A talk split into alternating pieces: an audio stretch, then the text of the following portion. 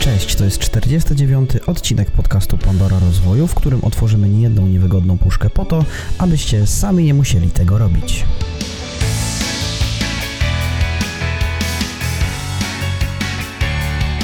W dzisiejszym odcinku porozmawiamy o budowaniu autentycznego wizerunku, a także zastanowimy się nad tym, którzy twórcy są autentyczni i dlaczego.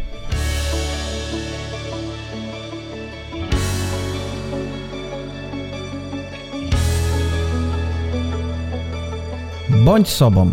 Tak mawiają niektórzy eksperci od budowania wizerunku w internecie i nie tylko. No i dzisiaj właśnie porozmawiamy o tym byciu sobą, o autentyczności w internecie i co najważniejsze, nie zabraknie konkretnych nazwisk, także być może na kogoś się e, tutaj zaczaimy i ocenimy jego wizerunek w internecie. No a po drugiej stronie kamery, czyli z prawej strony ekranu jest Dawid Świstek. Cześć, dzień dobry. Cześć, cześć Adrianie. Wiesz, dla mnie autentyczność to jest y, w ogóle piękne słowo i bardzo często osoby, które mają wybrać jakieś trzy słowa, z którymi mnie kojarzą, jakiś taki synonim mojej osoby, mojej marki, to jest właśnie słowo autentyczność, bo na to kładę nacisk we wszystkim w zasadzie, co robię. Jak prowadzę szkolenia, jak prowadzę wystąpienia, jak prowadzę media społecznościowe, więc mam nadzieję, że postaram się w delikatny, aczkolwiek mocny sposób wypowiedzieć na ten temat, bo uważam, że autentyczność nie do końca znaczy to, co wiele osób myśli, że znaczy. E, no i też mm, czasami ludzie nadużywają tego słowa, w takim sensie, że mówią, że są autentyczni, ale to jest tylko po to, żeby mówić, że się jest autentycznym, a nie do końca są prawdziwi.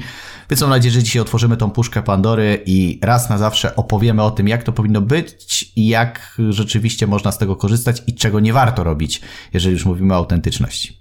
Okej, okay. w związku z tym zacznijmy dziewiąty odcinek trzeciego sezonu Pandory Rozwoju. Niejednokrotnie mówiliśmy o TikToku, mówiliśmy o Instagramie, mówiliśmy o Facebooku, a o YouTubie zbyt wiele nie było, więc dzisiaj przygotowałem statystyki YouTube'owe. A dlaczego? To zaraz powiem, ale w listopadzie 2020 po raz pierwszy YouTube udostępnił statystyki w Polsce. Nigdy wcześniej tego nie robił i okazało się, że największą grupą widzów, czyli ci, którzy oglądają codziennie YouTube'a w Polsce, stanowią osoby w wieku od 24 do 44 i tych osób jest aż 10 milionów. Około 24,5 miliona Polaków ogląda YouTube YouTube'a średnio 40 minut dziennie. No i faktem jest, że filmy są najbardziej takim opiniotwórczym medium, taki najbardziej autentycznym w cudzysłowie, bo to można rozumieć dwojako. E, a co ty myślisz o tych statystykach i do której grupy zaliczasz się? Czy jesteś, y, konsumujesz YouTube'a na co dzień? Znaczy wiesz co, ja głównie na YouTubie to przeglądam jakieś e, piosenki, więc jak ja sobie Aha. szukam jakieś piosenki, gdzieś w radiu mm. usłyszę, to sobie wiesz, wpisuję z piosenkę, odsłuchuję, albo oglądam kilka razy, ewentualnie skróty, jeżeli chodzi o mecze piłkarskie, albo jakaś konkretna osoba, która coś nagrywa, jakiś konkretny twórca coś wrzuci, czy to Krzysztof Gonciarz, czy jakieś takie osoby, które gdzieś tam mogę śledzić w mediach społecznościowych, no to wtedy wejdę i rzeczywiście zobaczę odcinek. Natomiast nie jestem jakimś takim, wiesz, nerdem YouTube'owym, że siedzę od rana do nocy i tylko czekam, co tam jest na czasie, bo e, jakby to nie jest e, platforma, w której ja się odnajduję i tu troszeczkę zaskoczyłeś mnie, jeżeli chodzi o wiek, bo myślałem, że jest zdecydowanie niższy. Ja też. Ale wydaje mi się, że to też wynika z tego, że ten YouTube już jest trochę na rynku i te osoby, które dzisiaj oglądają mając 24 lata, one zaczynały trochę wcześniej i no wydaje mi się, że one ja, tak, dojrzewały tak, tak. wraz z tym mm. YouTube'em, więc ta średnia wieku jest taka, wiesz... E, no, troszeczkę wyższa, ale to dobrze. Ja uważam, że w mediach społecznościowych jak wielu ludziom się wydaje, nie są tylko i wyłącznie dzieci i to nie dotyczy tylko YouTube'a, ale też innych e, mediów społecznościowych. Natomiast rzeczywiście poprzez wideo można dotrzeć do szerokiej grupy odbiorców i nawet już wspomniany wielokrotnie w różnych odcinkach Wojtek Bizub powiedział, że w marketingu najważniejszą umiejętnością jest umiejętność mówienia do kamery. I się z tym w 100% zgadzam. Jeżeli ktoś nie ma umiejętności mówienia do smartfona, do kamery, do obiektywu, do wszelkiej maści kamerek internetowych, to zawiera sobie tak ogromne szanse dojścia do wielu klientów, obserwatorów, dotarcia do nowych ludzi, do nowych odbiorców, że te, to nie jesteśmy nawet w stanie tego policzyć. Bo oczywiście możesz napisać piękny blog, napisać treść, ale osób, które konsumują czytany tekst jest, mam przynajmniej takie wrażenie, widząc co się dzieje na TikToku, na YouTubie, jest mniej niż tych osób, które konsumują wideo. I teraz umiejętność pracy z kamerą, pokazania siebie w taki naturalny sposób, bo bardzo często mamy taką blokadę, że kiedy nagrywamy coś przed kamerą, to staramy się być inni niż jesteśmy.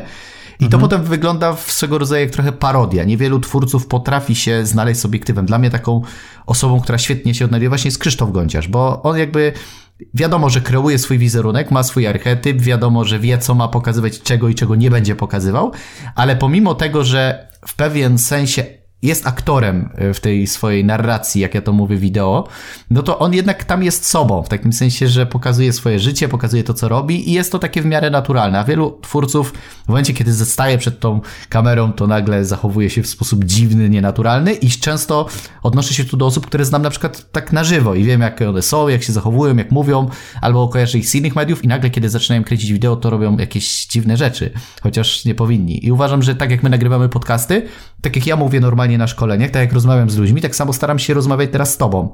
A mhm. nie wiesz, Adrianie, uważam, że YouTube jest wyjątkową platformą, która w nietuzinkowy sposób pozwala, i wiesz, mógłbym tutaj jakoś, wiesz, albo zacząć krzyczeć, albo nie wiadomo co.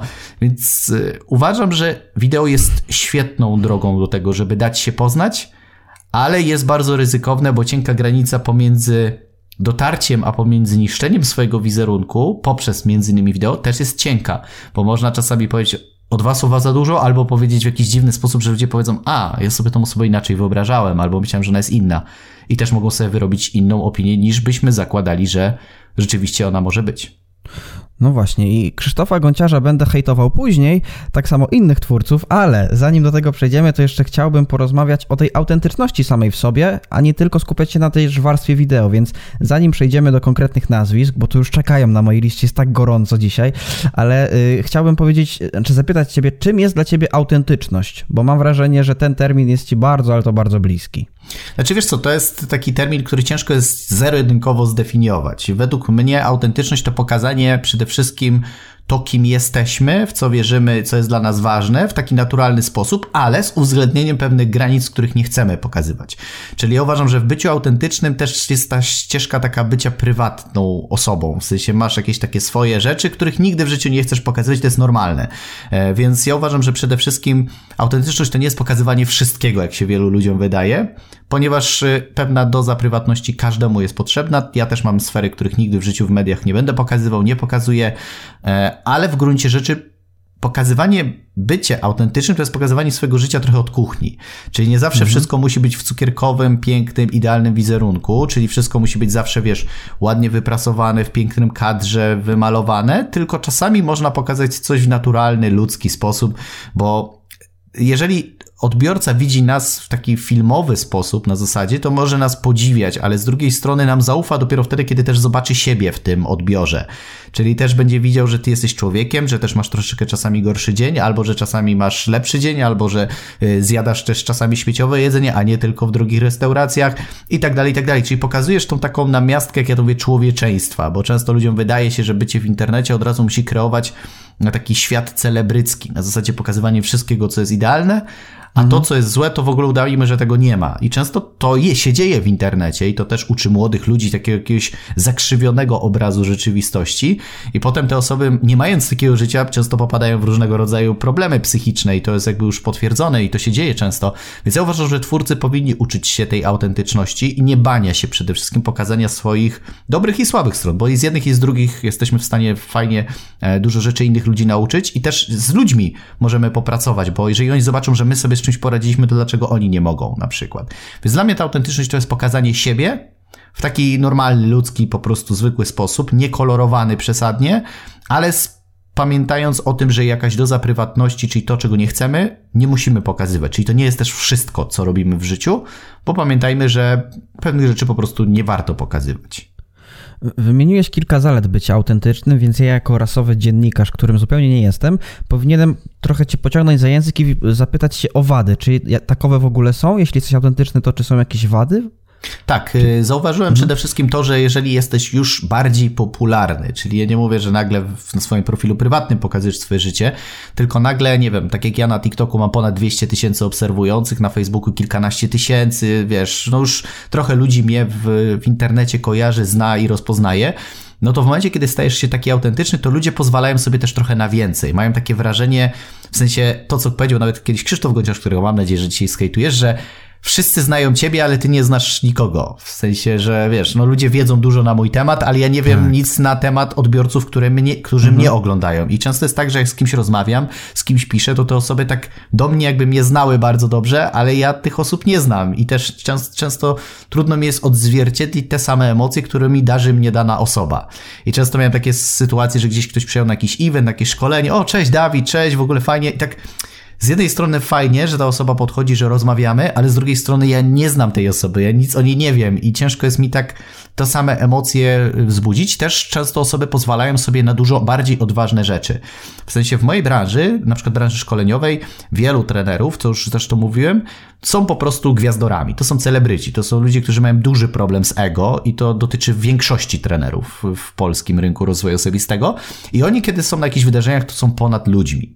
Ja sobie przybrałem taką drogę bardziej bycia autentycznym i takim bycia dla ludzi, takim, nie że mówię skromnym, bo ja bardzo lubię się chwalić to, co osiągam, co robię i co już zrobiłem w swoim życiu, ale staram się to jakoś wybalansować, żebyśmy my, jako uczestnicy i osoby, z którymi rozmawiam, byliśmy na tym samym poziomie. I zauważyłem, że właśnie z jednej strony to pozwala mi się bardziej zżyć z ludźmi, ale z drugiej strony zauważyłem problem taki, że te osoby często nadużywają tej mojej autentyczności, tej mojej mhm. relacyjnej mhm. strony i pozwalają sobie na znacznie więcej niż powinni sobie pozwolić. I często pojawia się taki problem na zasadzie, że jak już jest super i nagle w pewnym momencie ktoś przekracza granicę i ja mówię, ej, dość, tak nie może być, nie powinieneś, nie wypada, albo nie pozwalam sobie, to ktoś, hej Dawid, no weź wyluzuj, przecież jesteśmy kumplami, przecież ty jesteś taki normalny, nie?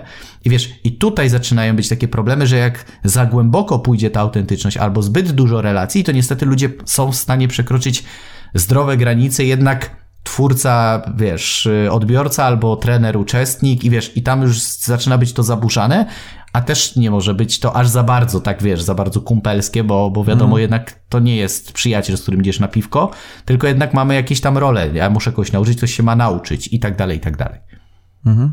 No, ja jestem fanem tego typu relacji w ogóle, bo nie wiem, czy wiesz, ale teraz współpracujemy z pewną osobą, która robi nam jakiś projekt graficzny i cały czas piszemy na pan, mimo tego, że już dwa miesiące chyba tam minęły, to cały czas jesteśmy na pan, ale to jest taki off-topic. No i właśnie, jak budować autentyczność, bo ja mam wrażenie, że na scenie robi się to inaczej nieco, w kontakcie jeden na jeden robi się to inaczej, no i w internecie robi się to inaczej. Więc czy mógłbyś zdradzić jakieś takie, nie wiem, pojedyncze techniki, jak ty to robisz, budując swoją markę osobistą? Znaczy wiesz co, ja cię tu zaskoczę, bo ja uważam, że wszystkie te rzeczy, które wymieniłeś, robi się dokładnie tak samo. I oczywiście możesz mieć e, inne zdanie, natomiast ja uważam, że robi się tak samo. Przede wszystkim, mhm. znaczy sposób komunikacji, o może w ten sposób, jest trochę inny, bo jeżeli rozmawiamy na żywo, no to możemy bardziej zaobserwować emocje odbiorcy, bardziej się do niej dopasować, bardziej starać się wczuć w daną osobę. W momencie, kiedy nagrywamy wideo, no to musimy sobie wyobrazić tego naszego idealnego odbiorcę i z góry założyć, że jakieś emocje on już ma albo będzie miał, kiedy nas ogląda. W momencie, kiedy jesteśmy na scenie, mamy do czynienia z dużą grupą ludzi, więc ta energia jest znacznie większa, być siłą rzeczy trzeba wykonać więcej technik takich na scenie. Wiadomo, że jak nagrywasz przed kamerą, to inaczej się mówi, bo trzeba dać dwa razy więcej energii niż na żywo, no bo szkło zabiera nam energię. W momencie, kiedy jesteśmy na scenie, no to zaś musimy mówić do wielu ludzi, e, wiedzieć, że mm, jakby jest na sali dużo różnych sposobów myślenia. Każdy może mieć różnego rodzaju metaprogramy. Są osoby, które są szczegółowe, niektóre są ogólne, niektóre są bardziej takie na wewnętrzną ramę, czyli że oni podejmują decyzję albo ktoś na zewnętrzną.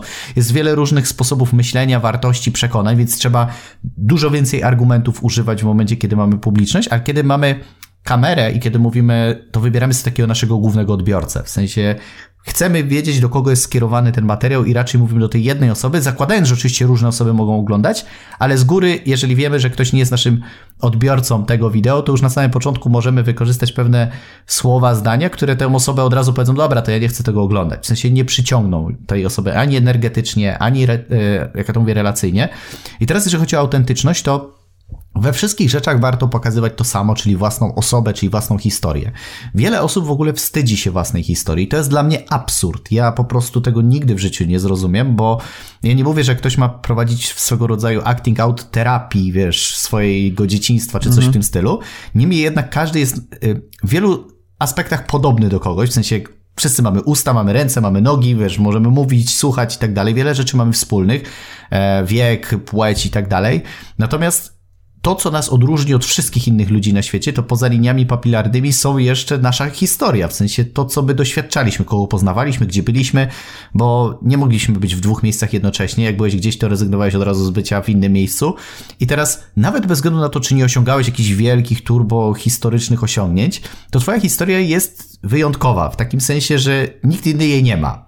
Ja bardzo często uczulam, żeby z tej historii właśnie wyciągać jakieś wnioski, refleksje, uczyć się, nawet jeżeli coś było przez ciebie źle zrobione, no to uważam, że dzięki temu też może zainspirować wielu ludzi, bo ktoś mógł nie mieć takiego doświadczenia. Nam się wydaje, że wszyscy mają takie, taką samą historię jak my, a jest wręcz odwrotnie, bo na przykład ktoś nigdy nie miał kontaktu jakiegoś tam, powiedzmy, z jakąś osobą z zagranicy, a ty akurat wiesz, mhm. jak z taką osobą rozmawiać, bo na przykład, nie wiem, spędziłeś miesiąc w Indiach i wiesz, jaka tam jest kultura, a ja na przykład nigdy w Indiach nie byłem i nie wiem.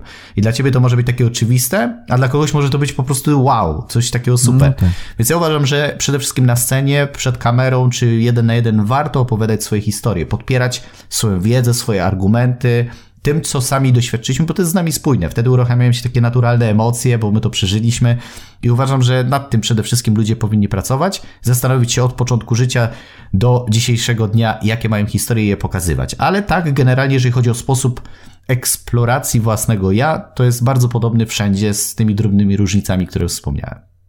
I teraz ktoś mniej świadomy siebie i być może wystąpień publicznych powie, ale mi się przecież tak wiele historii nie zdarzyło. Ja w ogóle nic w życiu nie osiągnąłem, nigdzie nie byłem, ja żadnych historii nie mam. No i ty w tym momencie powinieneś podać mu technikę, którą ja znam, bo gdzieś tam twoje szkolenia mi się obiły, ale udam, że ja nie wiem, jak mam to raz zrobić. Ja nic nie osiągnąłem no, w życiu. jest to bardzo proste. Ja zrobiłem to w ten sposób, że dzielę sobie kartkę na kilka kwadracików i dzielę sobie na przedziały wiekowe. Od 0 do 5, no tam niewiele pamiętamy, więc warto zapytać kogoś z rodziny, co tam robiliśmy, mm. jak byliśmy byliśmy mali, jak majstrowaliśmy, jedliśmy, nie wiem, bombki z choinki czy coś w tym stylu, bo to mogą być historie, które mogą i tu też zdradzę sekret, możemy na trzy różne sposoby opowiedzieć tą samą historię. Z jednej strony możemy historią rozbawić, czyli po prostu uruchomić fajne emocje, z drugą możemy zainspirować, a z trzeciej strony możemy kogoś e, nauczyć, zaciekawić, zmotywować, wiesz, jeszcze dać takie logiczne argumenty, czyli mieć taką energię bardzo zero-jedynkową.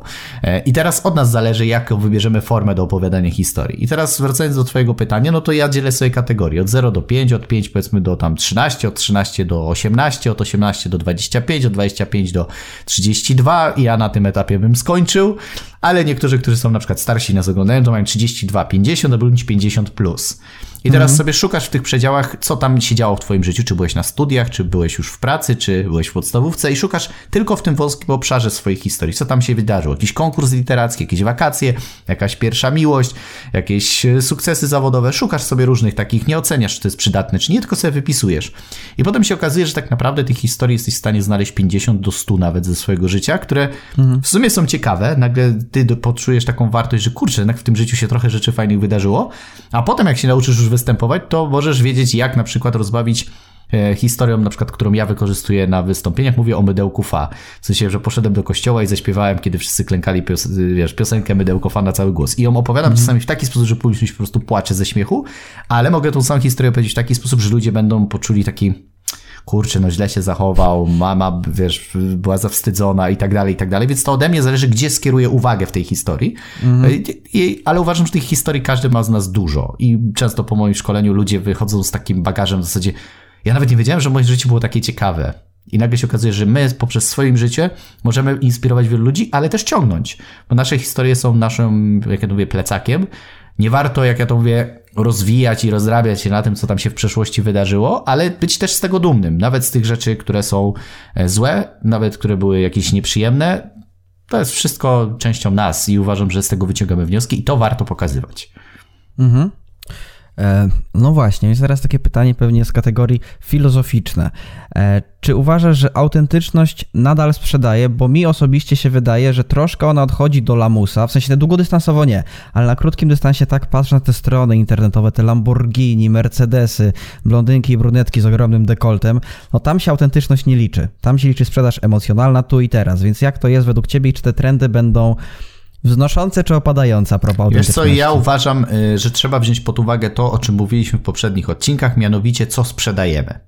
Bo teraz, jeżeli jesteś nastawiony na ilość, nie na jakość, jeżeli masz produkty, które nie są wysoko marżowe, na zasadzie nie sprzedajesz produktu za 10, 20, 30 tysięcy, no to bez autentyczności przy wysokich produktach będzie ci ciężko. W takim sensie, że jednak tam to zaufanie musi być większe niż jak sprzedajesz coś za 500 zł. Więc większość tych stron, o których mówisz, to są jakieś poradniki za 100 czy 200 zł, jakieś takie wiesz, no to tam trzeba szybko wzbudzić emocje. To jest tak, jak idziesz do sklepu, no mówię, no nie zastanawiasz się zbyt długo, jak wydajesz 5 dych, a jak chcesz wydać już 10-20 tysięcy, to jednak trochę musisz przemyśleć. przemyśleć jak kupujesz tak. mieszkanie za 200-300 tysięcy, to też inaczej myślisz. Jak kupujesz samochód, to też nie wstajesz rano, idziesz, tylko po prostu zastanawiasz się, jaki wybierasz, dużo więcej czasu poświęcasz. Więc uważam, że autentyczność im droższy produkt, im więcej czasu potrzebne na podjęcie decyzji, tym ta autentyczność jest ważna. Więc jak sprzedajemy bardzo tanie produkty, to rzeczywiście możemy trochę pokreować tym wizerunkiem, pokazać fajne rzeczy i ludzie też kupią, ale długofalowo, prędzej czy później ci ludzie mogą od nas szybko odejść, bo wiesz, jak zobaczą, że kupili, bo się zachłysnęli, a z czasem jednak będą w naszym towarzystwie kupując coś, stają się naszymi klientami, to jednak zaczynają więcej wyłapywać tych braku spójności. I wtedy zaczyna się, hmm, kurczę, to na początku było tak, teraz jest tak, to... i tracą zaufanie, coś im nie pasuje, coś im nie gra i wtedy ludzie szybciej odchodzą, więc ciągła jest taka gonitwa na pozyskiwanie nowych, nowych, nowych. I ci ludzie non to właśnie na takim, tej, tej braku tej autentyczności pozyskują ciągle nowych, ale nie dbają o stałych. I teraz, wiesz, ten biznes jest trochę męczący, bo ja uważam, że jednak trochę więcej dać autentyczności. Wiadomo, nie zapominać o marketingu i emocjach, ale jednak wtedy tych klientów na dłuższą metę masz znacznie więcej. To są bardziej lojalni klienci, bardziej przywiązani i dużo szybciej cię też rekomendują. Więc uważam, mhm. że to wszystko zależy, co sprzedajemy. Bo jeżeli sprzedajemy coś taniego, to nie ma sensu, wiesz, jak ja sprzedaję komuś produkt za 50 czy 100 zł, to też nie będę mu opowiadał mojej historii życia, bo po co mu to? Jak to jest jakiś mhm. świeży klient, który w ogóle nie wie, kim jestem, to jego też mało co interesuje o moim życiu, więc sprzedaję mu produkt. Ale im głębiej w las, im dłużej się poznajemy, im dłuższe szkolenie u mnie robi, tym więcej jestem w stanie mu opowiedzieć o sobie. I na przykład jak ktoś robił u mnie już szkolenie takie sześciodniowe jakieś tam wystąpień, to mnie bardzo poznaje. Jak ktoś pojedzie ze mną na ponad tydzień w Bieszczady, no to tam dopiero poznaje prawdziwego Dawida, bo niewiele osób ma okazję też mnie poznać tak w stu procentach, bo siłą rzeczy, nawet jak bardzo bym był, chciał być autentyczny w mediach, to jednak czas emisji, jak ja to mówię, czy ilość słów, czy ilość rzeczy, które dystrybuujesz do sieci, one też nie są w stanie pokazać wszystkiego. To jest tak, jakbyś miał serial i chciałbyś od razu wszystkie wątki poznać. No jak masz jakąś książkę, która ma x stron, a film masz godzinę czy ileś, no to też nie pokażesz wszystkiego, bo naprawdę film by musiał trwać 5 godzin na przykład, żeby każdy szczegół pokazać, nie? Więc y, to jest tak jak na przykład z jakimiś takimi programami, nie wiem czy kojarzył kiedyś taki program o hipnozie. Mój znajomy Artur Makieła go Artur, prowadził. Uh mhm. -huh. No i oczywiście wielu ludzi to skejtowało, no bo obraz no tego, co było w telewizji, to było no bardzo słabe. W sensie, no to nie wyglądało dobrze w takiej materii. Ja, znając pewne narzędzia hipnotyczne, znając Artura, znając wiele różnych rzeczy, widziałem, że tam po prostu pominięto dużo konkretnych informacji, ale z drugiej strony no też ten format był rozrywkowy, z drugiej strony też był krótki czas odcinka, więc jak oni by mieli pokazać i ludziom widowni wyjaśnić, czym jest hipnoza i jak działa sugestywność i że to jest swego rodzaju show połączony z wcześniejszą mhm. pracą hipnotyzera z tymi osobami, czego w ogóle nie było pokazanego, no mhm. to trochę inaczej by na to patrzeli. A tu się niestety nie wyszło, wyszedł dzwon, wyszedł hejt, no ale tak jest. Więc y, pamiętajmy, że też mamy ograniczony czas, aczkolwiek uważam, że w sprzedaży autentyczność jest istotna, ale ona nabiera wagi wraz ze wzrostem wartości produktu. Tak uważam. Mhm.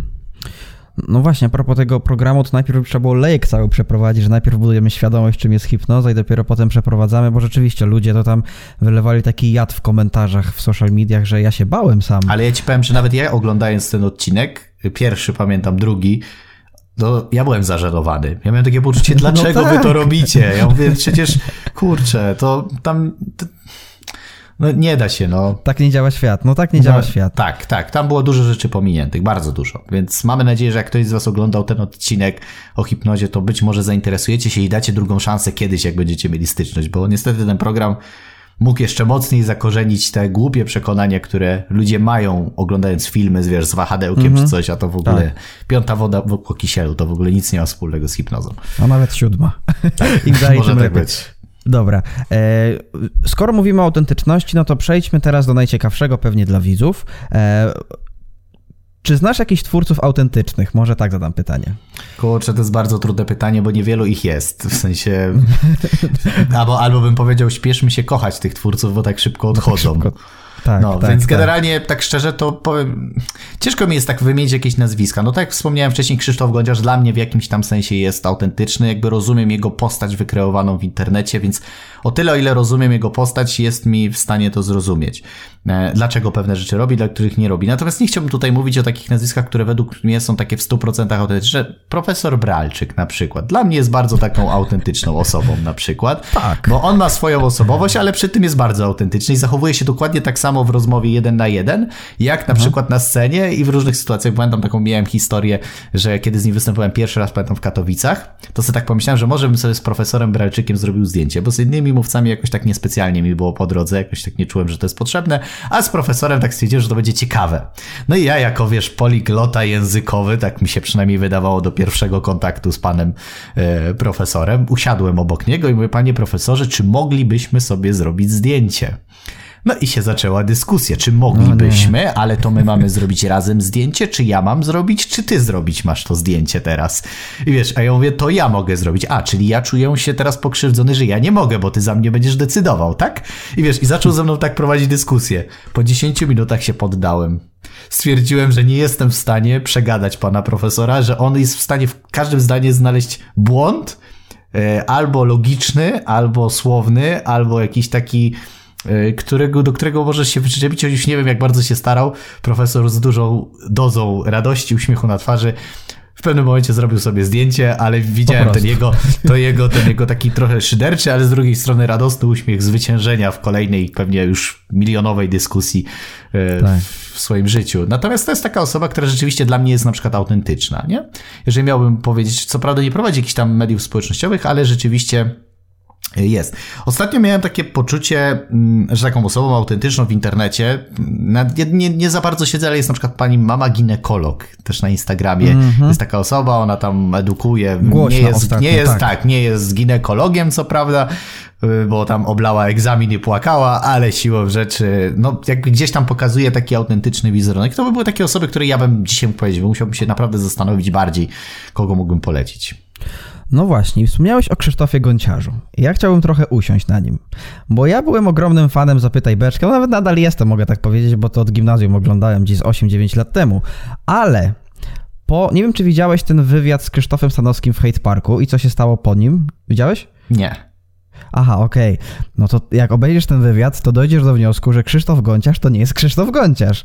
Bo się okazuje, że wydaje mi się, że na płaszczyźnie y, samego systemu komunikacji Krzysztof Gonciarz reklamuje coś innego w social mediach, a coś innego myśli osobiście. I on używa tak. social mediów tylko do tego, żeby robić jakiś przekaz. Tak jak na przykład się wypowiadał w, w tych sferach politycznych, te czarne mhm. marsze, te ciężarówki i tak dalej. Nie, nie chcę w to wchodzić, bo ja tak się nie znam, za tym za bardzo nie śledzę od razu tych politycznych wszystkich rzeczy, natomiast tam było wyraźne oddzielenie osoby, persony od tej postaci wykreowanej przez niego. Ale zobacz, ale zobacz, tak, no? on, on wielokrotnie na przykład mówi, że on jest bardzo osobą taką introwertyczną, w sensie, że on nie ma parcia, a i tak nagrywa, wszędzie się pokazuje. Ten samochód, mhm. który tam jeździł po Warszawie i krzyczał, tak, że no. trzeba zdelegalizować ciężarówki, na przykład też sławny. No to osoba introwertyczna nigdy w życiu by czegoś takiego nie robiła. To samo, co było podczas, kiedy zdobywał milion subów. Zrobił abstrakcyjne rzeczy, w sensie wszedł na stronę dla dorosłych, założył tam konto i nagrywał no, że tak powiem, w dość nietypowej scenerii z poduszkami własne filmiki, tylko po to, żeby zwiększyć fame zasięgi.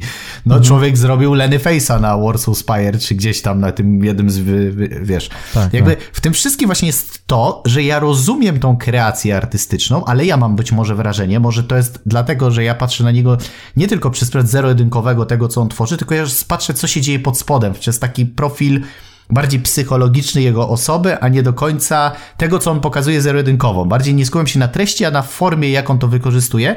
I też w momencie, kiedy on coś nagrywa takiego abstrakcyjnego i wszyscy skupiają się na tej abstrakcji, to ja myślę, co on myślał, kiedy o tym nagrywał na przykład. Staram się go mhm. zrozumieć i może dlatego ja patrzę przez pryzmat troszeczkę inaczej. I czasami w niektórych przekazach widzę tego Krzysztofa, który jest Krzysztofem, i być może ten wywiad pokaże właśnie tą osobą, której, której nie pokazuje w innych sferach. I być może ja mam trochę zboczony pogląd na tą osobę, w sensie zboczony w takiej materii nie, niezbyt zero-jedynkowej, tak jak wszyscy, bo ja nie zawsze patrzę na twórców na to, co oni mówią, tylko patrzę, to, co mówią, dlaczego oni to robią. O może tak. Ja rozumiem jego why i dlaczego on ma taki wyraz artystyczny i też wiem, czy jestem w stanie zrozumieć jego problemy jakieś tam natury psychicznej, które tam ma, niektóre bardziej rozmuchane, niektóre mniej, już y, pomijam ten aspekt. Natomiast y, wydaje mi się, że on w jakimś stopniu jest autentyczny, ale nie jest to taka autentyczność na zasadzie pokazuje wam wszystkie, jakie są, bo on nie chce jej pokazać. W sensie on doskonale nawet w paru odcinkach o tym mówił, że on nie lubi, jak ludzie do niego, wiesz, podchodzą, robią sobie zdjęcia czy coś. On, to, to nie sprawia mu jakiejś wielkiej frajdy, ale też nie zabrania tego, więc, więc tam kwestia jak interpretujesz daną osobowość, nie? To też, to jest tak jakbyś oceniał aktora przez rolę w filmie, a nie przez to, jaki on może być w domu, nie? To jest, uwaga, druga postać, którą mogę po powiedzieć, której pewnie też byś e, dużo o mógł powiedzieć, to jest Mateusz Grzesiak. E, trener, który występuje, wiesz, e, w szerokich mediach różnego Znam. rodzaju. Zwróćcie uwagę, że on bardzo często na przykład na Facebooku dzisiaj pisze posty takie antyrządowe na przykład, bym powiedział, w sensie takie sprzeciwia się wszystkim tym rzeczom, które się dzieje w ramach tego, co się dzieje, mhm. ale z drugiej strony występuje w telewizji, która, którą ten rząd opłaca, jakby nie było, na przykład w pytaniu na śniadanie. I tam nie widać wielu spójności. Natomiast z jednej strony wiele osób go uwielbia, z drugiej strony wiele osób go krytykuje, a ja jestem po środku, ponieważ ja poznałem jego drogę, w sensie taką trenerską bardzo dobrze, taką od kuchni, i też rozumiem to, co się dzieje. I on nawet kiedyś na scenie powiedział na jednym z wydarzeń, że poza jego żoną i paroma osobami nikt nie wie, jaki on jest. I to, co się dzieje, to, co widzicie w mediach, to jest oczywiście pewnego rodzaju pokazanie mojego życia, czyli tej sfery autentycznej. Jestem z dzieckiem, jestem z żoną, e, uprawiam sport, tak, zegarek, kończę doktorat, jestem na rybach, jakieś tam różne rzeczy. Ale to wszystko jest zrobione mądrze, bo jakby nie było, jest gościem, który zna się trochę na psychologii, już pomijam błędy, które gdzieś tam w przeszłości próbował y, mówić. Natomiast jakby on to robi mądrze, on to robi świadomie i ma ku temu, wiesz, jakby efekty, ma zasięgi, ludzie mhm. podążają, biznesowo wszystko się zgadza, więc jakby tutaj nie będę się czepiał, czy to jest etyczne, nie, już to już jakby każdy indywidualnie ocenia. Ale widzisz, ja też na niego nie patrzę przyzerunkowo tylko to, co pisze, ale staram się go zrozumieć, dlaczego on tak robi. Z jednej strony, bo jestem w tej branży, ale w drugiej stronie rozumiem jakby sposób myślenia. I w momencie, kiedy popatrzysz głębiej na twórcę, to jesteś w stanie zrozumieć przekaz, a z drugiej strony zrozumieć, jaki tam może być człowiek pod spodem, nie? Bo to, co pokazujemy często jest odzwierciedleniem to, co się dzieje w nas i tak dalej, ale to już jest głębszy temat, więc być może Krzysztof Gonciarz jest przeze mnie trochę inaczej patrzy niż ty, ale z miłą chęcią na pewno zobaczę ten wywiad, jak zmienię zdanie, to może nie chcę jednak oglądać. Znaczy powiem szczerze, zawiedziesz się bardzo. Każdy, tak? Znaczy nie każdy, ale wielu A oglądałeś wywiadu Kuby Wojewódzkiego? Oglądałem, oglądałem. Zupełnie inne. To nie o to chodzi. Jak no i teraz pytanie, uwaga, czy na przykład u Stanowskiego no. też pewną, wiedząc jak wyglądają wywiady u Krzysztofa Stanowskiego, bo oglądałem parę. Nie, nie, nie. Nie czy o to przypadkiem... chodzi. W sensie, ja nie chcę ci powiedzieć, co tam jest, bo nie chcę ci spoilerować, bo to jest okay. po prostu dwie godziny. Dobra, to nie mogę się oczekać. Zaraz po, po, na, po skończeniu tego odcinka pierwszą rzeczą, którą zrobię, będę oglądał y, Krzysztofa ten, na dobrze, tym wywiadzie. Dobrze, Znaczy tak ogólnie, nie, bo tam, bo chodziło mi w tym pytaniu bardziej o to, o to, że, no bo on na przykład powiedział, że on udostępnia różne rzeczy, jak na przykład marsz, y, ten czarny marsz, czy tam czarny protest, ale nie utożsamia się z nimi. Więc to było takie trochę dwuznaczne, no bo wiesz. Ale, ale mnie to na przykład nie tam... dziwi, a mnie to nie zdziwi. To, to na przykład mi okay. pasuje do jego osobowości. Ja bym się wcale nawet okay. nie zdziwił, jakby wystartował z list PiSu na przykład. No dobra. No ale I, o też mówić, mówi. Ale widzisz, ale widzisz i to, i no. na przykład widzisz, i to jest, jak, jak ty mi to mówisz, to dla mnie to nie jest, bo ja na przykład rozumiem jego charakter.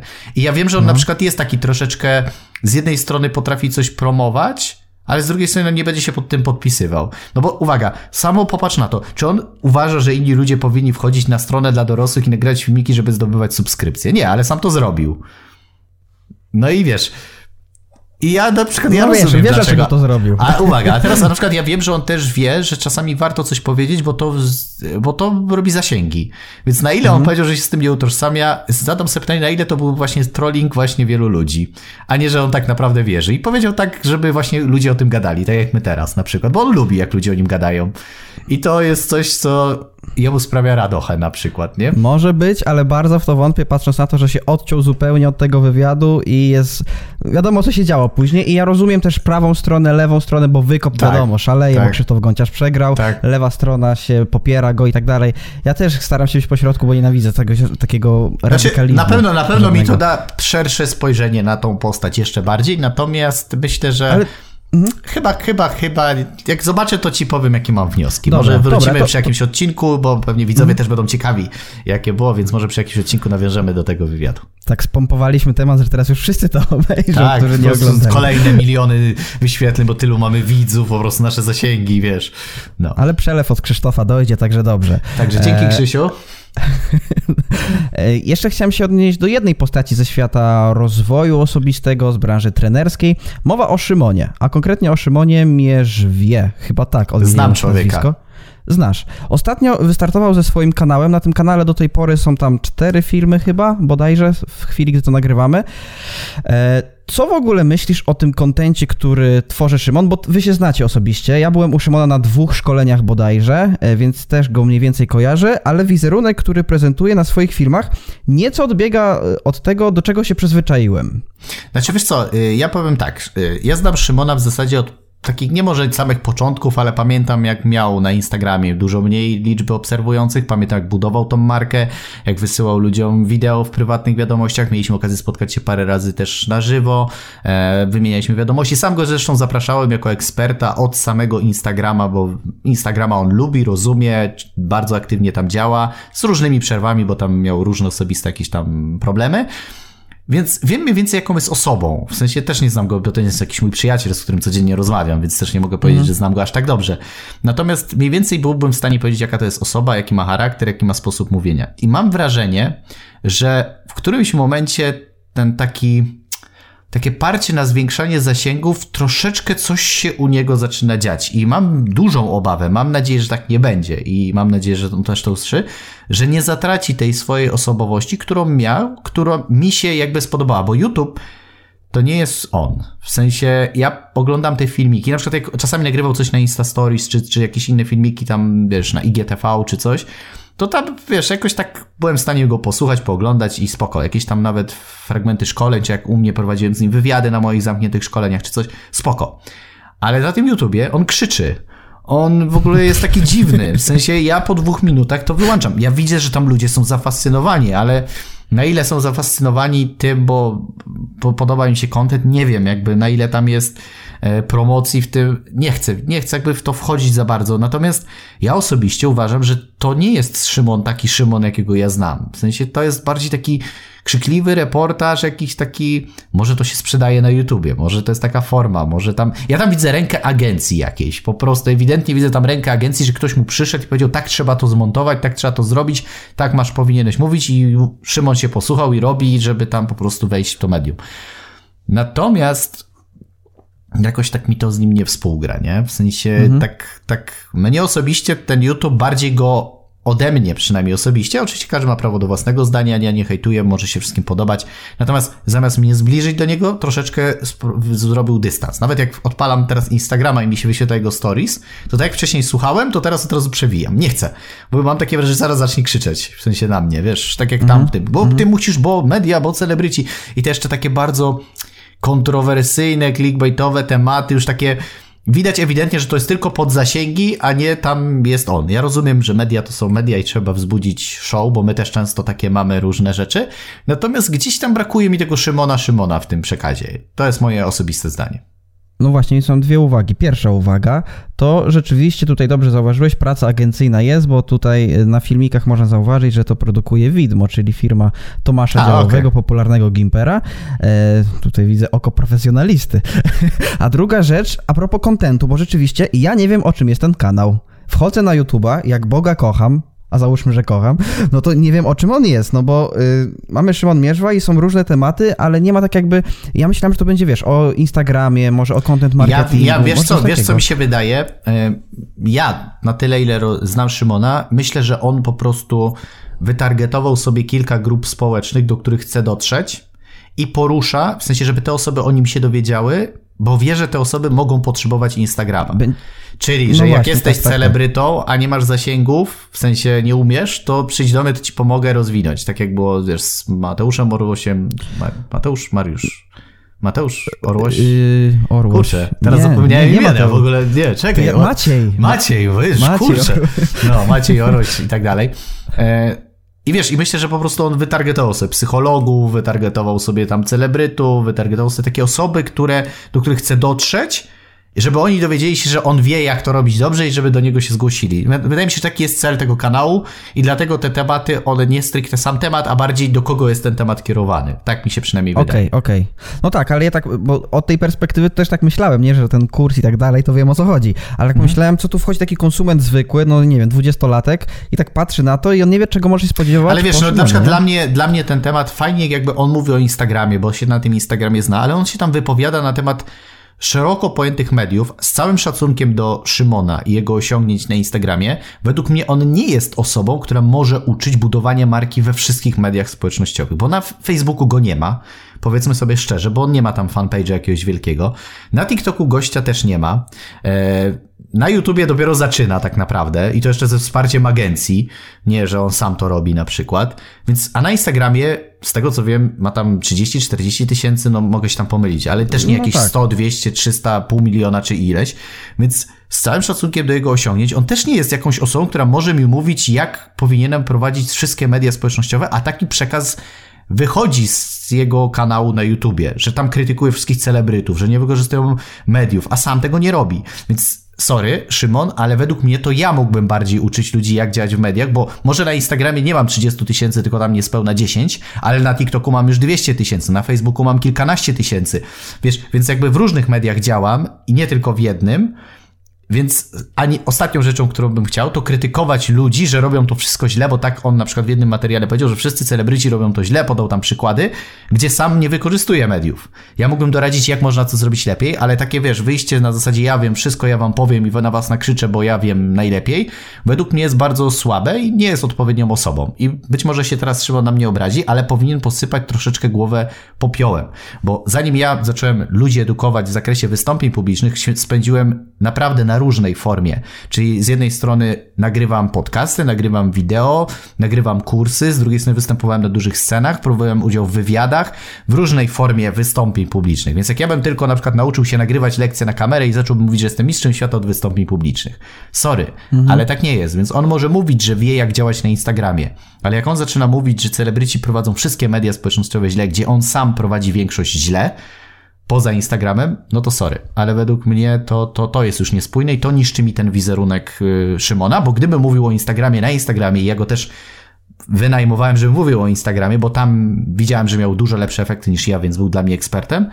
O tyle, o ile na YouTubie zaczął po prostu mówić, jaki on jest mistrzem odbudowania w ogóle wizerunku w sieci, to to już mi się nie podoba. Okej, okay. Okej. Okay. Jeszcze powiem tak, że na YouTubie jeszcze masz więcej, ale wiadomo, że jego tematy są bardziej kontrowersyjne i przyciągają Ale wiesz, YouTube, ludzi. ja już to wielokrotnie podkreślam, że dla mnie YouTube jest nie pod względem No ja zasięgu. wiem, ja wiem, ja to wiem. Jest, ja to wiem. jest dla mnie taka baza wiedzy dla ludzi, którzy z innych mediów mnie gdzieś mogą wyszukać, żeby sobie zobaczyć po prostu jakiś materiał i żebym też, jak kiedyś będę chciał coś pokazywać ludziom, to ich kieruję po prostu weź sobie zobacz na YouTubie, jest tam o tym odcinek i tak dalej. Więc ja tam jakby nie idę na zasięgi w żaden sposób, nie mam żadnej promocji, nie robimy żadnych kolaboracji, nigdzie tego nie no promujemy nie. w mediach społecznościowych. Więc YouTube jest formą takiego po prostu wizytówki, wizytówki, tak jak mój LinkedIn. Nie, że on tam jest, ale nie działam tam aktywnie. I jakby to tak. jest świadome, ale nikomu nie będę krytykował, jak powinien prowadzić YouTube'a, bo pomimo tego, że mój jest schludny, jest tam już trochę materiałów, e, wydaje mi się, że tam wszystko jest w miarę poprawne, no to też jestem daleki od tego, żeby komuś mówić, jak robić YouTube'a, nie? Więc ja też mówię, polecam poszukać kogoś innego, kto się na tym zna. Mogę doradzić, jakie ja mam wnioski, ale nie będę edukował, jak powinno się prowadzić YouTube'a. Natomiast y, wiesz, jak ktoś wchodzi na YouTube'a, zaczyna i nagle mówi wszystkim, że wszystkie media, on jest mistrzem świata. Sorry, ale dla mnie to już jest słabe. I tyle. Okej. Okay. Dobra, dobra, dobra. No to w takim razie padły nazwiska, padły konkretne tezy, padły argumenty. No dzisiaj był odcinek soczysty, soczysty prawie jak pomarańcza, którą będziemy jeść No w końcu Pandora rozwoju, no musimy troszeczkę e, nie tylko tak. chwalić i doceniać i edukować, ale też przestrzegać, bo wiesz, bo jak ktoś inny wejdzie w jakiś ob, inny, wiesz, obszar e, działania biznesowego i też zacznie za szybko mówić, że jest mistrzem świata, to może na tym stracić. I wiesz, ja na mhm. przykład teraz jak wcześniej go chciałem wziąć jako eksperta, no dzisiaj go nie wezmę do swoich szkoleń, dlatego że zastanawiam się, w którym kierunku on pójdzie i czy przypadkiem to jest jego nowa droga, czy to jest tylko chwilowe, nie, nie wiesz, nie zaryzykuje na przykład, nie? -hmm, I -hmm. to jest, y, wiesz, takie pytanie, ile osób takich jest, bo jeżeli jemu to przyniesie pieniądze, no to na pewno, bo wiesz, bo to może być. Natomiast pytanie, na ile to będzie z nim spójne. Więc wiesz, ja na przykład y, jak robiłem TikToka na samym początku i tam był totalnie odrębny temat relacyjny, wiesz, relacje damsko-męskie, mhm. To ja rozmawiałem ze swoimi klientami na czatach, wysyłałem im screeny, dlaczego to nagrywam, więc jak wyedukowałem, mało tego na tych nagraniach nie jestem taki trochę inny niż normalnie. Tam, wiesz, po prostu poruszyłem trochę inny temat, ale on też dotyczy szeroko pojętej psychologii i komunikacji, tak? I też nigdy tam nie mówię, że jestem mistrzem świata i wszystko wiem na ten temat i w ogóle wszyscy robicie źle związki i tak dalej, bo ja często nawet to nazywam relacje oczami zwykłego faceta, po prostu, a nie ekspert od związków na przykład, nie? Tylko A nagle się okazało, że ludzie i tak to wolą słuchać, więc Rozumiesz? I niektórzy ten... cię mają za eksperta, nie? Widzę, że Tak, ale ja też to prostuję i mówię, weźcie, posłuchajcie, ale nie, nie, ja nie jestem mistrzem świata, wiesz. Nie mam no żony, tak, trójki tak. dzieci, żeby też mieć turbowiedzę. Mówię to, co ja uważam. W sensie z mojej wiedzy psychologicznej, z tego, co rozmawiam z ludźmi, a wiem, że wielu osobom doradziłem słusznie i po prostu dzielę się swoimi spostrzeżeniami. Wiele osób i kobiet uważa, że mam rację, natomiast nigdy w życiu nie powiem, że jestem mistrzem i jedynym ekspertem od związków, nie? I że wszyscy robią źle związki. No bo wiesz, no... Powiedziałeś musiał... jedną śmieszną rzecz. Jaką? Wiele osób i kobiet. A, no wiesz, no, to tak jak człowiek szybko mówi, to się zdarzają Tak, tak, wiem, wiem. Ale wiem. nic, to ludzkie nie jest mi obce, tak. Tak, tak. I, I Szymon Mierzwa nagra teraz odcinek i powie, Dawid tak. Świstek popełnia błędy, nie jest mówcą, jest zły, trzeba go skejtować. I następny odcinek. Dlaczego Dawid Świstek nie jest trenerem wystąpień publicznych, albo nie powinien? Zachęcamy. A niech robi, niech robi. To, to, to, to dla chętnie, nas chyba chętnie się odniesiemy. Pierwsza drama w moim życiu na YouTube. Pierwsza wiesz? drama, tak. dobrze. E, czy mamy jakąś dramę w mailach, czy raczej nie? Mamy, mamy e, w ogóle... Jest jakaś drama. Tak, mamy maila i w ogóle dopasowany do dzisiejszego tematu, więc ja może przeczytam i Dobrze. podyskutujemy, dobra? Co mhm. pisać w social mediach? Taki temat. Cześć, prowadzę od kilku lat markę osobistą. Ja, czemu ludzie nie napiszą mi jak długo? Bo kilka lat to może być 3 lata, ktoś może 20 lat na przykład, nie? E, mhm. Głównie na Facebooku i IG, czyli test antygenowy, bo to tam jest IG coś tam, taki żarcik. Do tej pory nie zdarzyły mi się wielkie kryzysy wizerunkowe, bo mam raptem kilka tysięcy obserwujących, natomiast kiedy wypowiadam się na temat społecznych politycznych, to w komentarzach czasem dzieją się cuda.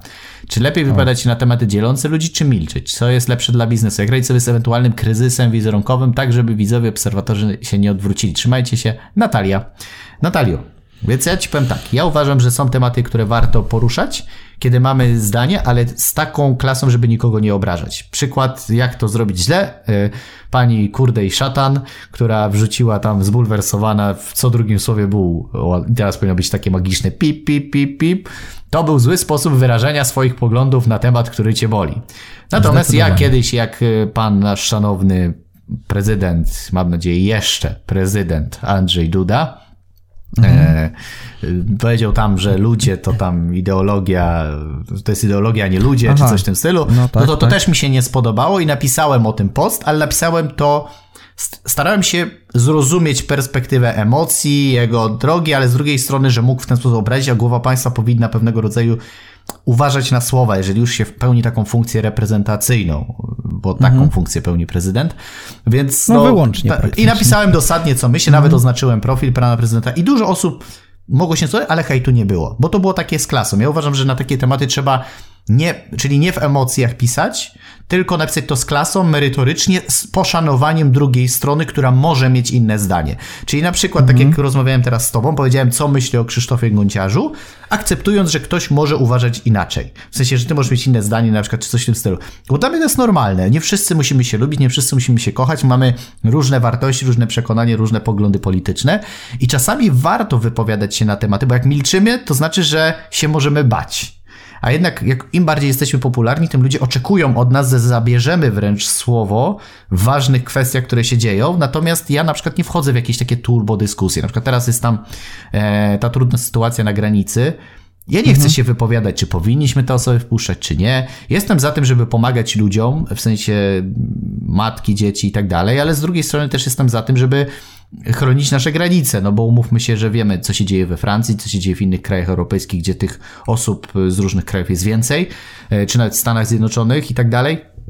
Więc y, trzeba znaleźć złoty środek, więc ja nie jestem odpowiednią i ani kompetentną osobą, która powinna się w jakiś mądry sposób na ten temat wypowiadać. Natomiast jeżeli ktoś poruszy jakiś naprawdę ważny temat, to ja się nie boję po prostu powiedzieć. Uważam, że to jest kwestia szacunku i jak to powiemy.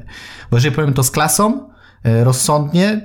Wydaje mi się, że na przykład e, po śmierci e, świętej pamięci pana Durczoka, bo już nagrywamy ten odcinek po śmierci. O właśnie, tak, tak. Mieliśmy mówić o panu Durczoku, ale tak myślę, że, że, że podjęliśmy decyzję, że w ogóle tego tematu nie będziemy poruszać w naszym odcinku, bo, bo też zapytałeś mnie przed nagraniem, czy mamy mówić, czy nie, więc lepiej nie, ale pan Grzegorz Skiba y, napisał taki post o nim.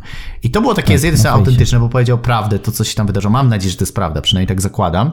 Ale z drugiej strony poruszył bardzo niewygodne tematy, ale zrobił to, mam wrażenie, z taką klasą. W sensie Nie było to ani obraźliwe, ani jakieś przesadne, fajne, takie neutralne dla mnie. Przeczytałem i mówię... Znaczy mnie to rozbawiło. Taki mnie to wpis. troszkę miły wpis, ale mówiąc o trudnych rzeczach, o, o jakichś no tak, problemach tak, osobistych tak. pana Durczoka. Mhm. Więc, więc uważam, że właśnie to jest taki złoty środek. Czyli kiedy poruszamy trudny temat, to nie możemy dać sobie ponieść się zbytnim emocją i napisać to, co myślimy, ale z poszanowaniem drugiej strony. Wtedy ktoś może napisać, że się nie zgadza, ale nie będzie tego takiego hejtu, bo bardzo często te problemy wizerunkowe biorą się, kiedy już lecimy po bandzie, nie? I przemy to jest złe, to jest głupie, to jest bez sensu.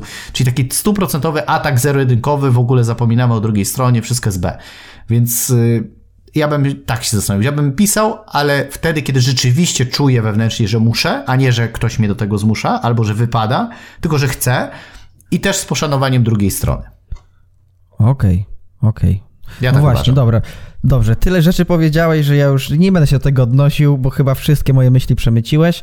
Aha, tam było jeszcze pytanie coś o biznes, tak? Bo też yy, a propos na przykład yy, niszy, to ja dopytam. Jak no. ktoś na przykład, no nie wiem, prowadzi stronę przedszkola, no to czy powinien się wypowiadać na temat skonstruowania bomby nuklearnej w Iranie?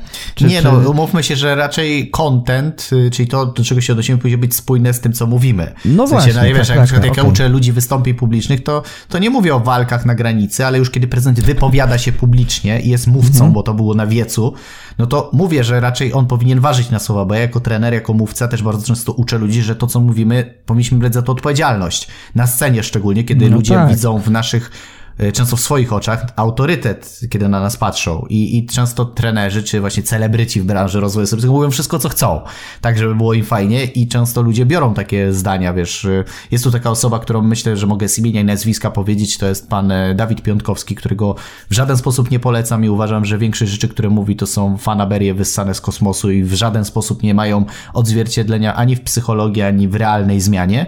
Jest to zwykły celebryta w branży rozwoju osobistego, w cudzysłowie. I ta osoba nie bierze w ogóle odpowiedzialności za to, co mówi. I to jest idealny przykład tego, jak nie powinniśmy mówić. I wtedy, kiedy na przykład odnosiłem się wtedy do pana prezydenta, no to też dotyczyło mojej branży. Ale jak na przykład, wiesz, ktoś tam, teraz był jakiś tam szczyt ten ekologiczny, tak? No to tam coś, wiesz, jakieś decyzje, no jaki by to miał związek z moją marką, gdybym nagle zaczął się o ekologii wypowiadać? Ja mogę powiedzieć, że nie wiem, że segreguję śmieci, czy, czy raczej nie używam aż tak dużo plastiku, bo kupiłem sobie butelkę, którą sobie tam, wiesz, nawadniam, małam dolewasz, filtr, dolewasz. dolewam se wodę. Natomiast, wiesz, to, to, to nie będzie ani spójne, ani, ani to nie będzie połączone, wiesz, więc, więc uważam, że raczej ten content na ważne tematy powinniśmy już, jak piszemy, to taki, który też jest z naszą osobą powiązany, tak? Tak przynajmniej uważam. Mhm. Okej, okay, w porządku. No to chyba Natalia, z tego co pamiętam, otrzymała wszystkie odpowiedzi na wszystkie pytania. E, no i jeżeli chcesz, aby Twój mail pojawił się w kolejnym odcinku Pandory Rozwoju, to zapraszamy do wysyłania na adres pandorarozwoju małpa.dawidswistek.com. Jesteśmy mniej więcej na półmetku tego sezonu, więc jeszcze tylko 11 odcinków. A to y, sugeruje nam, że coraz mniej y, miejsca na Twoje maile może być, więc piszcie więc śmiało. Więc warto napisać maila, bo być może właśnie czekasz na jakąś odpowiedź, na jakieś pytanie. Być może to jest coś nawet osobistego, bo zachęcamy do nawet osobistych jakichś takich otwarcia się i podzielenia się jakimiś własnymi perspektywami, to z chęcią odpowiemy, a może właśnie parę zdań, które usłyszysz, Oczywiście biorąc za nie odpowiedzialność, tak jak teraz, kiedy odpowiadam, to zastanawiam się, czy to, co mówię, powinno wyjść z moich ust, no to być może to ci pomoże w życiu, więc śmiało, nie czekajcie. Mhm. No a Pandory Rozwoju słuchać y, możecie także na platformach streamingowych Spotify, Google Podcast, Apple Podcast. Link do wszystkich na stronie anchor.fm łamany przez Pandora Rozwoju. Zapraszamy także do grupy na Facebooku Pandora Rozwoju Społeczność Słuchaczy. No i to tyle z mojej strony. Czy jeszcze, Dawidzie, na koniec chciałbyś coś dodać? Znaczy wiesz co, ja na, tak. ja na samym początku, tak, ja na samym początku w ogóle jestem pod wrażeniem, jak ty zawsze mówisz, gdzie można nas słuchać, bo ty, ty już masz to tak wykute, że będziesz miał 70 lat, my już nie będziemy, wiesz, w ogóle się znać, być może będziemy gdzieś na różnych częściach w ogóle globu, nie wiadomo co ja będzie. nie będę żył, jak się Tak, a ktoś się zapyta rano, cześć, co tam słychać, a ty mówisz wszystko, a podcast możesz słuchać tam, wiesz, to, jest tak jak z definicją e, histo w historii kiedyś była taka definicja ery. Ja ją pamiętam w ogóle, nie potrafię jej zapomnieć. Era. To długi okres czasu w dziejach ludzkości zapoczątkowany ważnym wydarzeniem, od którego liczą się lata. I obudził się o trzeciej Matko. w nocy i powiedział definicję ery, ja ją pamiętam. Żadnej innej definicji nie pamiętam, ale tą pamiętam. I właśnie się śmiałem, że ty będziesz pamiętał właśnie tą regułkę, gdzie można nas słuchać na, wiesz, ostatnie twoje słowa przed śmiercią. Czy chciałbyś tak. coś powiedzieć?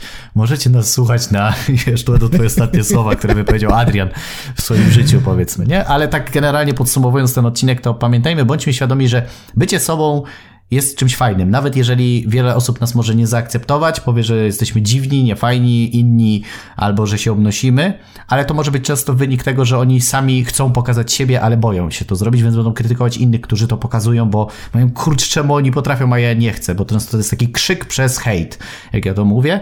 Ale bądźmy świadomi, że nasza autentyczność jest rzeczą unikalną, jest rzeczą wyjątkową, mamy jedną historię, mamy jedno życie i warto to pokazywać, bo jak pokażesz siebie od prawdziwej strony, to zbudzisz zaufanie. Jak zbudzisz zaufanie, to już kiedyś to powiedziałem, że masz najlepsze ubezpieczenie do końca życia. Bo możesz wziąć z jakiejś firmy ubezpieczeniowej, ale jak ludzie cię znają i będziesz miał problem, ale ci zaufali, to ci pomogą, po prostu. Bo wiem, że jak nie wiem, ja bym coś mi się teraz w życiu wydarzyło, czy nasi słuchacze, widzowie, klienci wrzuciłbym na Face'a, po prostu słuchajcie, potrzebuję pomocy, to wiem, że wiele osób by mi pomogło. Nie zastanawiałoby się, czy, czy chcą, czy nie. Czuję to po prostu, że ta moja praca to bycie autentycznym, pokazywanie prawdy. E, oczywiście nie całej, bo nie wszyscy muszą wszystko wiedzieć. Jednak e, daje mi takie poczucie bezpieczeństwa, że kiedyś jak będę potrzebował pomocy, to będę mógł się do tych ludzi zwrócić. A kiedy będziesz kreował taki sztuczny wizerunek, nie będzie tej połączenia, to ten post może zniknąć gdzieś w otchłaniach internetu i po prostu zostaniesz sam ze sobą. Więc pamiętaj, bądź po prostu autentyczny, ale postaw sobie też jasne granice, których nie będziesz przekraczał. Wtedy jest bezpiecznie, fajnie i normalnie. No właśnie, teraz mi tak przyszło jeszcze na myśl na koniec, że jak się w social mediach cały czas wstawia przekazy o swoim sukcesie, o swoich powodzeniach, no to ci ludzie myślą, że rzeczywiście smutek cię nie dotyka i nawet jeśli coś ci zdarzy smutnego, no to mogą w to nie uwierzyć przecież. Powiedzą, że to jest jakiś prank, dokładnie. Tak, na przykład, tak. Dokładnie, więc, więc ja, ja zawsze pokazuję i to i to i mówię, że mam gorsze dni i lepsze, że mam zmagania, jakby nie boję się. Wiadomo, że nie, nie chodzi o to, żeby się w mediach społecznościowych teraz użalać, nie? I słuchajcie, bo mi jest źle i w ogóle i tam wiesz, niektórzy popadają w tą drugą skrajność i to też nie jest dobre. Natomiast y, powiedzenie, że jest gorszy czas czy coś, jaki problem? Uważam, to jest ludzkie i, i, warto z tego wychodzić. A wszystkie gorsze momenty mogą być świetną potem rzeczą, żeby pokazać, jak my sobie z tym poradziliśmy, jak wyszliśmy, czegoś zrozumieliśmy, czego się nauczyliśmy, bo ja w życiu miałem wiele trudnych momentów i każde z nich mnie czegoś nauczyło. Naprawdę, w ostatnim czasie też doświadczałem różnych trudnych momentów, ale one mnie czegoś nauczyły i dzisiaj czuję się naprawdę z tym dużo lepiej, bo jak wyciągniesz odpowiednie wnioski, to też twoje życie zaczyna się super układać. No i fantastycznie. Jak śpiewał Igor Herbut, mimo tylu pomyłek i tak będę sobą, więc ja idę się brać za bycie sobą. E, żegnamy się z Wami, do zobaczenia i do usłyszenia w kolejnym odcinku Pandory Rozwoju. Do usłyszenia i do zobaczenia, pozdrawiam.